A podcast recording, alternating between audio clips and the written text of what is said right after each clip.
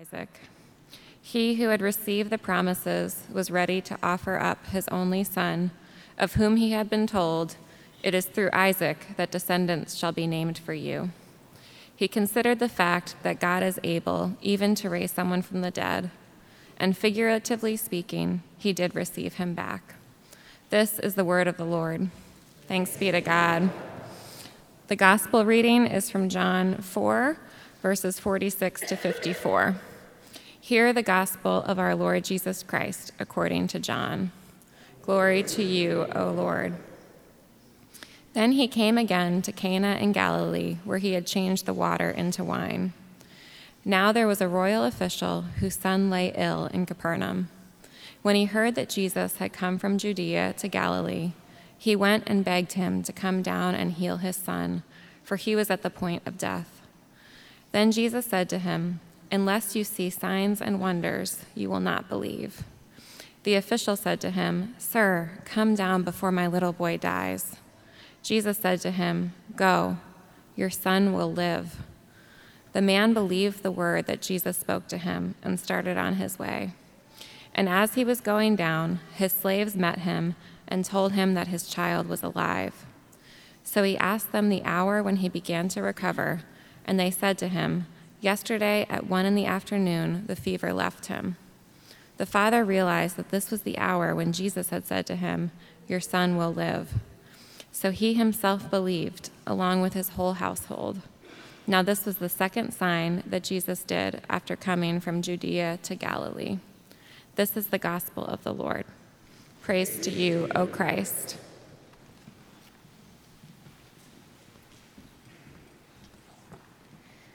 We are in this Easter season, and Resurrection Church, we lean really hard into the liturgical calendar, into the rhythms of the church. And for the historic church, Easter is not just a single, singular day where we celebrate the resurrection. It's this season where we celebrate the resurrection and then we spend time together as a community asking ourselves, what does that mean?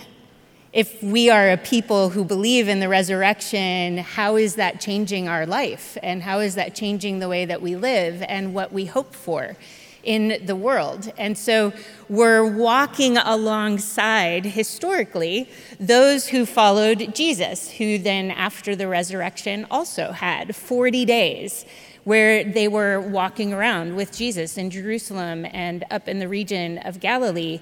And it was their opportunity to go, okay, now what?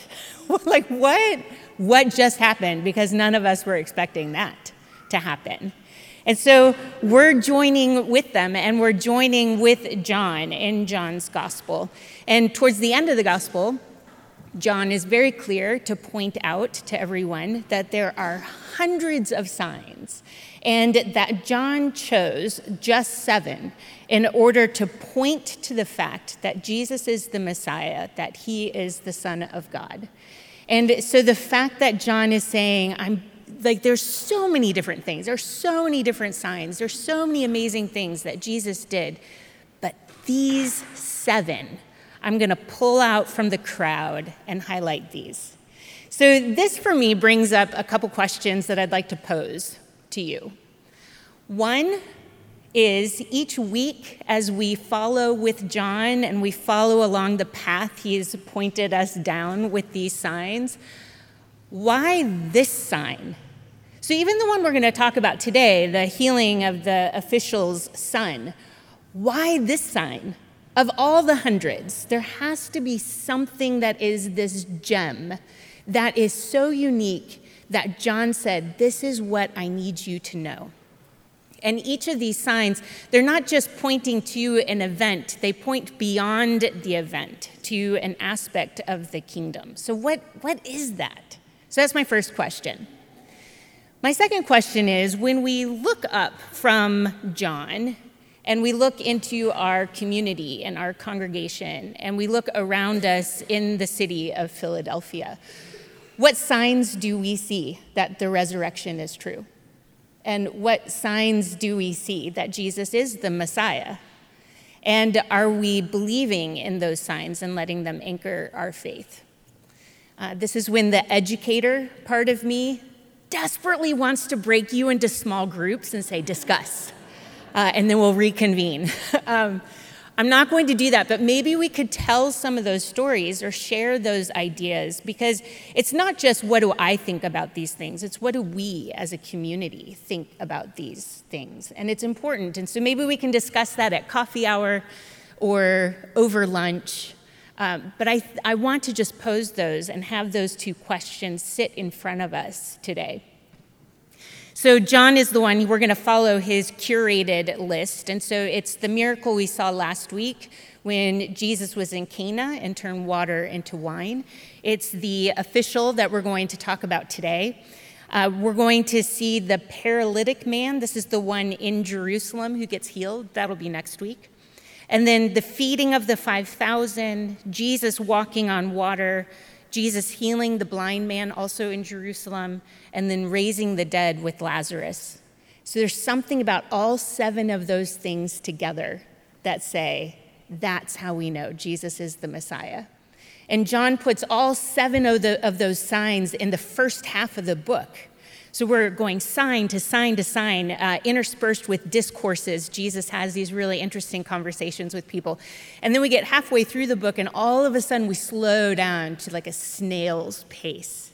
And we very patiently and very slowly say, if those signs are true, how does it lead to Passion Week, this last week in Jerusalem? And how does it point to the resurrection so that on Resurrection Day, we can go, those seven signs are kind of concluding out this old creation.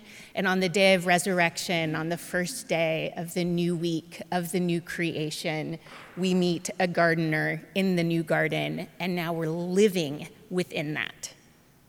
So, what is the context for today? Um, well, I'm going to say let's start with chapter 2, where we were last week, where Jesus was in Cana, and we have that miracle of turning the water into wine. Jesus shows that he has control over the material world. We also see that it's a very um, simple place for Jesus to be launching this big new thing that he's doing.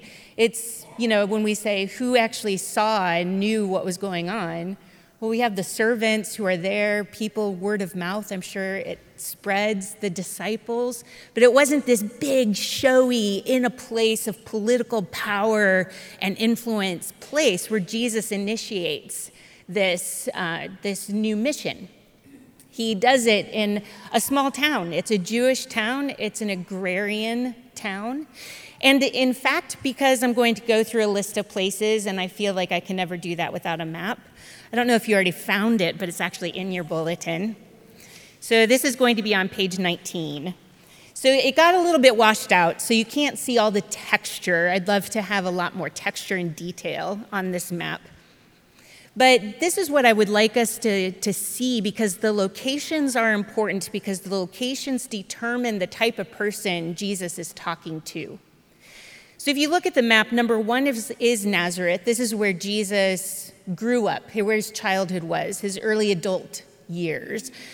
Nazareth was located way up on a ridge line um, out of the way. It didn't sit right on a trade route. It was a very conservative, very small, very Jewish and messianic focused town. Cana is where he launched the ministry according to the Gospel of John. So Cana is number two. Cana is not that far from Nazareth, um, but it sits low. It sits in the valley, and which is why we go. They're probably an agrarian people, simple, very Jewish as well. Number three is going to be where Jesus and the disciples and Jesus' mom, Mary, and his brothers go right after the miracle of turning water into wine. John says they go down to Capernaum. So, number three is Capernaum. This is a whole different context. Capernaum sits right at the north end of the Sea of Galilee. It is on the major international road. Capernaum was a very large city with a gigantic synagogue right in the middle of it, so very Jewish oriented. But the types of people who were there in Capernaum would have been quite mixed. Capernaum sits right at the edge of this political, uh, where you go from one political unit into another. And so we're going to find all kinds of Roman soldiers, tax collectors, traders. But we also have people who are simple, they're farming the land or they're fishing out of the sea. When you stand in Capernaum, you look out over the Sea of Galilee, and just off to the east, there is a gigantic Roman polis. So it's a Decapolis city. It sits way up on a hill, like showing this is what the might of Rome does. So when we think of Capernaum, you go, okay, Capernaum, it's a, it's a Jewish town, but filled with the diversity of people, where on your horizon line, you can see all kinds of different people living life in a lot of different ways. And Capernaum is going to be the place that Jesus, according to the other Gospels, Jesus creates as his hometown during his public ministry. But according to John, Jesus and the disciples don't stay in Capernaum all that long uh, because Passover is coming. And so they leave Capernaum and they go to Jerusalem, which is number four. Now, Jerusalem, there's uh, a couple things we could talk about the geography of Jerusalem, in that it's nestled up in the hills. It has very short horizon lines, which means the mountains come up all the way around the city. There's no major international road that goes up. There's some important roads because it's an important city, and so the Romans helped to build some roads up to the city. But it's a little bit more isolated. It's not nearly as much um, on the public landscape as Capernaum would be. But Jerusalem, Jerusalem is the gravitational pull for all of Judaism. It's the place of King David's city, right? It's the place of the temple. Anything significant that is going to happen in Judaism has to happen in Jerusalem. And so Jesus and the disciples go up to Jerusalem to celebrate the Passover. Then they go out into the Judean hillside, and Jesus' disciples are baptizing people. And then Jesus goes north to number five, which is Sychar. This is in the region of Samaria. So it shares similarities with Jerusalem in that it's hill country bound and there's no major road that goes up there. And so there are fewer kinds of people up there, and society tends to be very traditional and change a lot slower than the great big huge cities that sit on the main trade routes. And he has very significant conversations with the Samaritans about identity so it is after all of this that Jesus then is going to return to number two, to Cana. But one of the things, this is why I love the maps and the geography, is it shows us that in these two chapters in John, Jesus has been in lots of different places, interacting with lots of different people, and inviting all these different kinds of people to engage him. And the invitation is always, and will you believe? And so then when we ask this question, who gets to believe? Who gets to participate in this new creation, in this kingdom that God is bringing? We look at the people Jesus interacts with, and it's a wide variety of people. And those people find unity only in the fact that they're all oriented towards Jesus. Okay, so this is our context. We can go back to page nine where we're starting, or I'm getting us closer, slowly, slowly, to our actual passage. John is going to repeat the word believed. He focuses throughout his whole gospel on who is believing. And so he says things like, uh, this person, or at the end of an event, this person saw and believed. Sometimes there was no belief right away. Sometimes people after time has passed, they remember back to what Jesus said and they understand it differently and they believe. Some people hear the testimony of others and they believe. And so we're just focusing on what is it that people need in order to believe. So Jesus returns to Galilee and he goes back to Cana where he has already been. So now we're meeting him where we met him last week. And uh, the verses right before what's printed in the bulletin say there were people in Galilee who saw what he did in Jerusalem, all these other pilgrims who had been there for the Passover, And so they now seek him out. So he's no longer anonymous, he's gaining a reputation, and now people are seeking him out specifically. So now we start our passage. So Jesus, he and the disciples, they go to Cana where he changed water into wine. And then John tells us that there was a royal official whose son lay ill in Capernaum.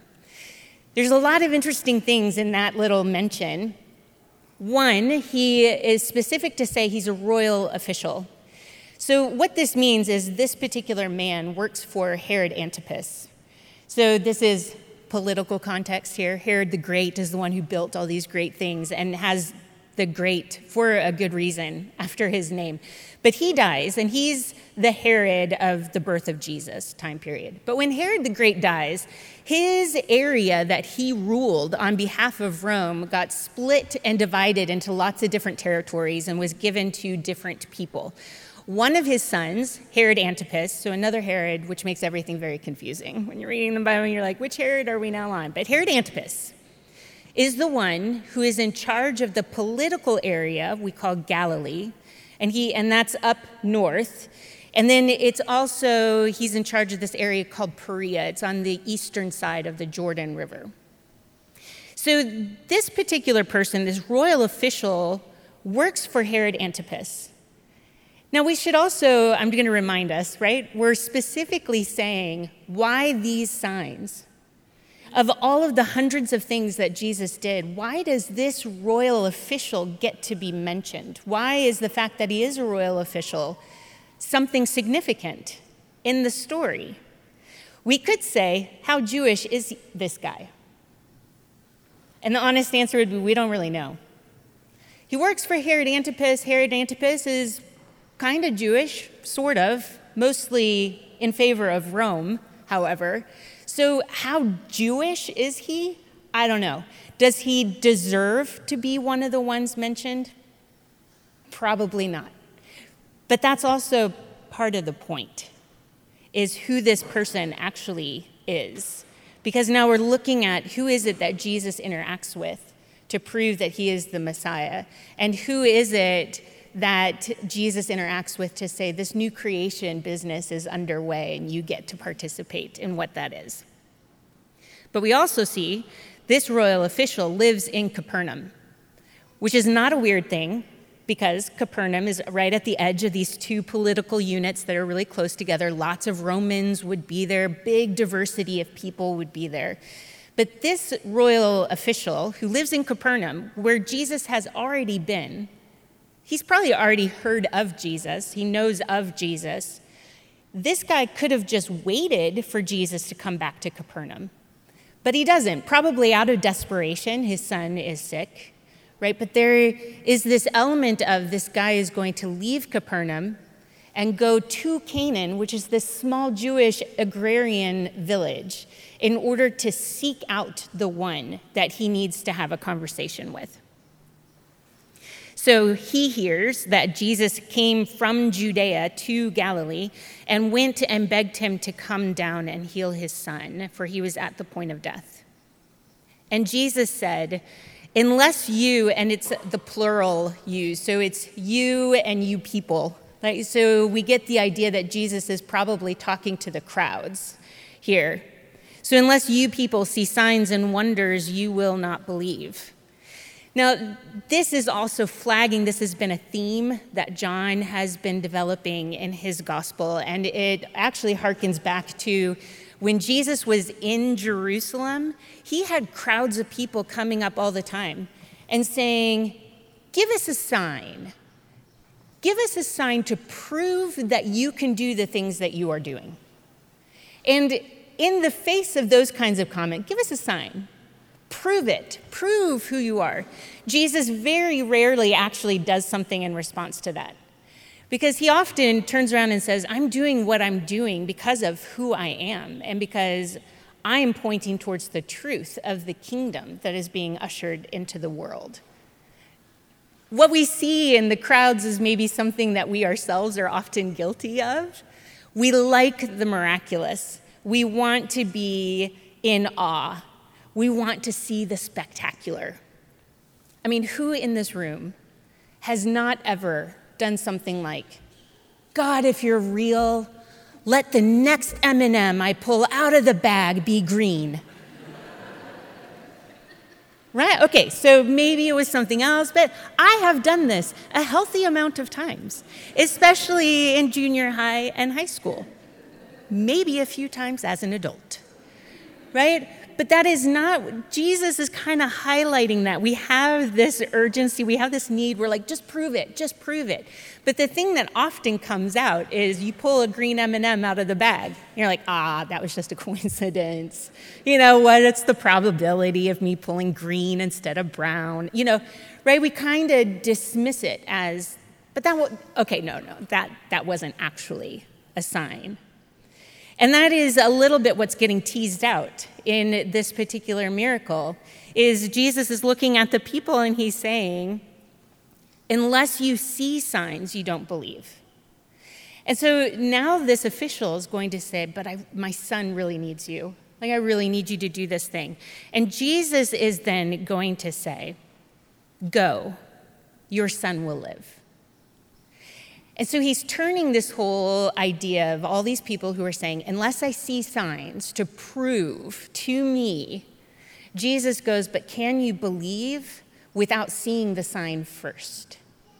And I think what it does is it kind of pushes us towards maybe all of these signs are not to lead us to belief in Jesus, but maybe the signs are actually deepening the faith that we already have and kind of helping us ground it down into the reality of the truth that Jesus is who he says he is.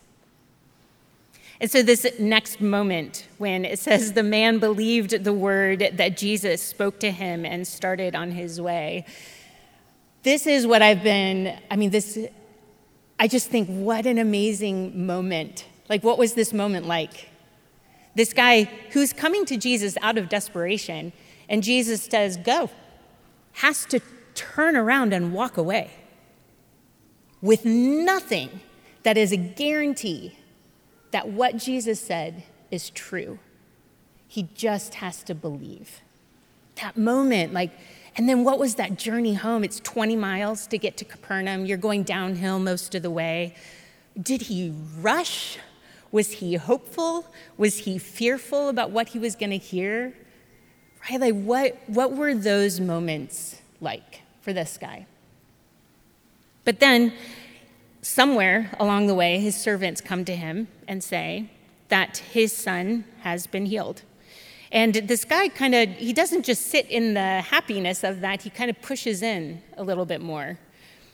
And so he asked them, this is in verse 52, he asked them the hour when he began to recover, and they said to him, Yesterday at one in the afternoon, the fever left him. And the father realized this was the hour when Jesus had said to him, Your son will live. So he himself believed, along with his whole household. We have this interesting like repetition of belief. The guy believed in Cana and turned around and did what Jesus said to do. And then he believed again after he saw the sign that his belief was already very well founded. This is an interesting miracle in that Jesus spoke a word in Cana, but the actual healing happened in Capernaum, which I just keep asking this question who was the audience for this? Like, who saw it? wasn't in front of a gigantic crowd, it wasn't like masses of people. It's kind of quiet, a little bit like the first sign. I mean, the royal official, his family knows, his son obviously knows, his servants know, and then word of mouth will spread the news elsewhere. But it's still this really interesting Jesus doing things to prove he's the Messiah, and he doesn't go first to the big, flashy places of power. He'll end up there, but he starts with very normal people first. It also just kind of makes me realize a little bit, I don't know, it hits home to me that belief in Jesus, that he is who he says he is, is kind of a continual choice we continually have to make. There is the belief, and then he sees a sign and it enriches his faith, but he's choosing to believe again. And then his whole household is going to believe. But we see this over and over. How many times does it say, and the disciples believed Jesus? It's the they're believing because their understanding of who he is is becoming richer and becoming better. So I just wonder, you know, as we put just the first two signs together, we see a theme of doing what it is Jesus asks of people. So last week, Mary, who was this great example of discipleship to Jesus, is so confident in who he is that she tells the servants of the house, whatever he says, anything he says, just do it. Right? And then he does. And then we have this a royal official, different status, different kind of person. But Jesus then also is going to tell him to do something. Turn around, have belief, and go back. And he does it. He follows what Jesus says. And as we go through the rest of John, every time John highlights one of these signs, at each sign, Jesus is asking people, do what it is that I tell you to do. And it's, it's this participation question. It's not just put the spotlight on Jesus, let Jesus do the heavy lifting. It's this is what I'm saying, this is what I'm pointing to. Can you participate in that? Because the signs are actually the result of what happens as Jesus is pointing to the shape of the kingdom, the characteristics of the kingdom, and who is invited to participate in that kingdom. And we're going to see a large variety of people who are going to be invited. I also think, you know, as we start putting these things together, I almost wonder, and especially with this one, right, where Jesus speaks in Cana and the healing happens in Capernaum, how many of us, in hearing that the miracle happened, would be like, is that a coincidence? I bet he had already made a turn for the better. His fever was already breaking, wasn't it? We have, especially modern day, we have this um, cynical attitude that we bring to a lot of things, especially when we're talking about religion and the divine world. Right? And there is something, my question I think would be like, what would it take for us to turn from cynicism to expectancy? Because if we believe in the resurrection and that the new creation has started, wouldn't we be expecting to see life getting better, community getting better, relationships getting better, because Jesus says that's what he's in the business of doing. I have a very personal story related to this kind of a question. In that, I went through a very long season of being uh, very hard and resentful towards Christianity in particular, but religion across the board. And towards the very end of that season, which didn't end dramatically, but you know, it took a long time. But towards the end of that, I was literally out in an orchard, fists in the air. Prove yourself to me. You know, and like, darn it that you don't care enough about me to prove yourself. Like, that was totally my attitude and had been for a long time and had a very distinct impression of, okay, Cindy, but if I prove myself to you, it's your responsibility to remember. You don't get to be a critic forever. this is part of why I love the book of Deuteronomy because it tells people over and over and over to remember. But that idea of you don't get to sit in the seat of being cynical forever. And what do we need to do as a congregation to move out of cynicism into expectation? And maybe we can't do that like as individuals on our own.